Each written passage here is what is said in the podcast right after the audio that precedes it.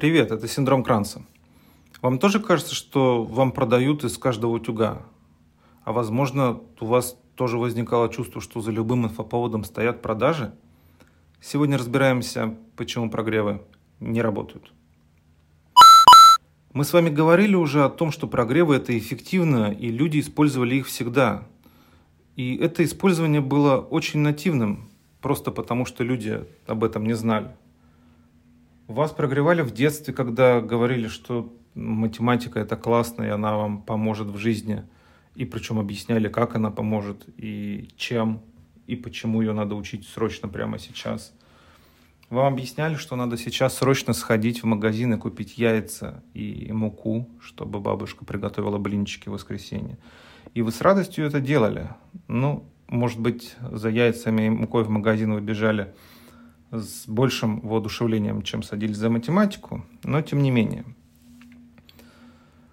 И вот прошло несколько лет, или даже, может быть, несколько десятков лет, и потом пришли маркетологи.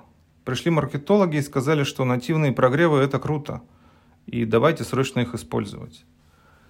И как это часто бывает, сначала маркетологи пришли в большие компании, ну просто потому, что там были большие бюджеты и хорошо платили – я вам сейчас расскажу про одну рекламу. Возможно, вы ее видели где-то в моих продуктах или, может быть, просто смотрели.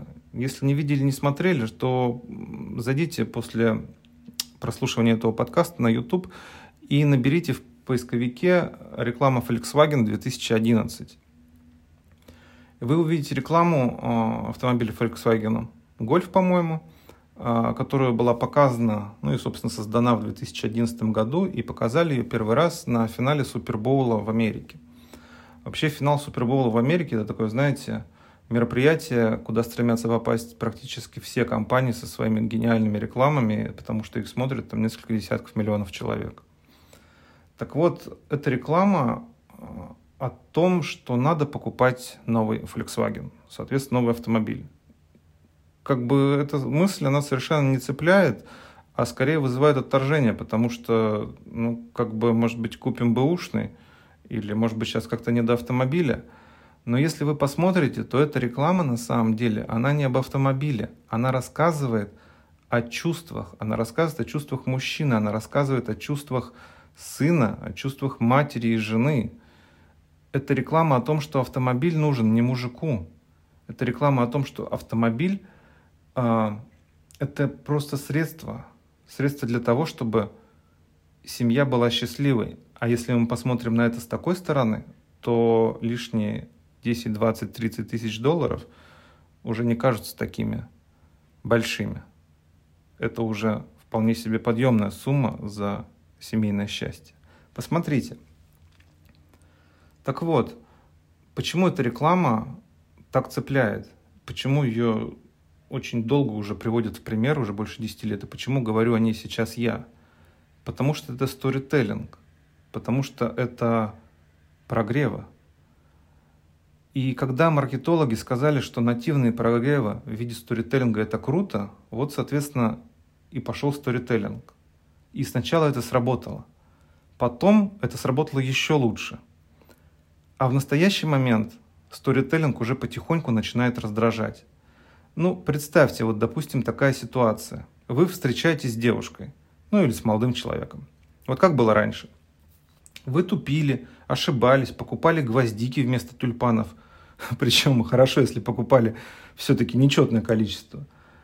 Вы звали девушку на природу, когда она хотела в ресторан. Или звали в ресторан, когда она хотела на природу. Вы ошибались, что-то делали правильно, опять ошибались, опять делали правильно. Это не важно.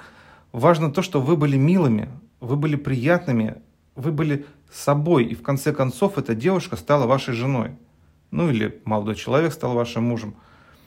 Просто потому, что вы этому человеку понравились. Понравились такой, как есть. То есть этот человек вас выбрал, а вы выбрали, соответственно, его. Со всеми плюсами, минусами, причем плюсы ваши перевесили – Неважно, на самом деле, это была эмоциональная оценка или нет. Девушка влюбилась в вас вот в такого, ну вот в настоящего. Э, вот какой есть, понимаете? А ведь могло быть по-другому. А, вы могли прослушать несколько гуру отношений, потом прочитать пару руководств, потом а, купить 100% работающий шаблон, как вести себя на свиданиях. Ну, что-нибудь типа «выходим замуж за 100 дней». Ну, какой-нибудь такой. И после этого вы стали бы вести себя так, как там написано. И влюбили бы в себя человека. Ну, потому что просто такие шаблоны у кого-то, наверное, работают. То есть вы в себя влюбили, и вас тоже полюбили. Но здесь есть очень маленький нюанс. Вас полюбили такого, каким вы в шаблоне. То есть такого, как вы вели себя по шаблонам.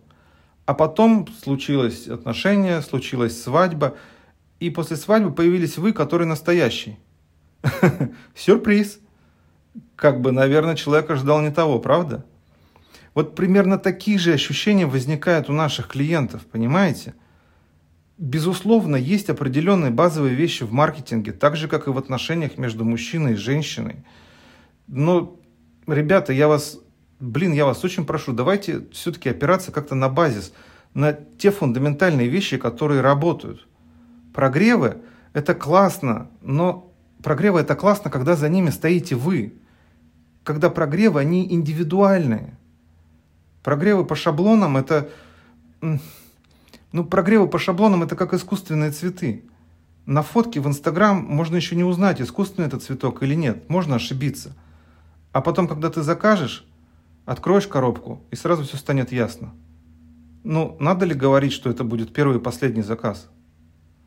Маркетинг – это творчество, я всегда об этом говорю. Так творите с помощью него, и все будет классно. И не будет тогда таких прогревов, которые не работают. Меня зовут Дима Кранц. Остаемся на связи. Пока.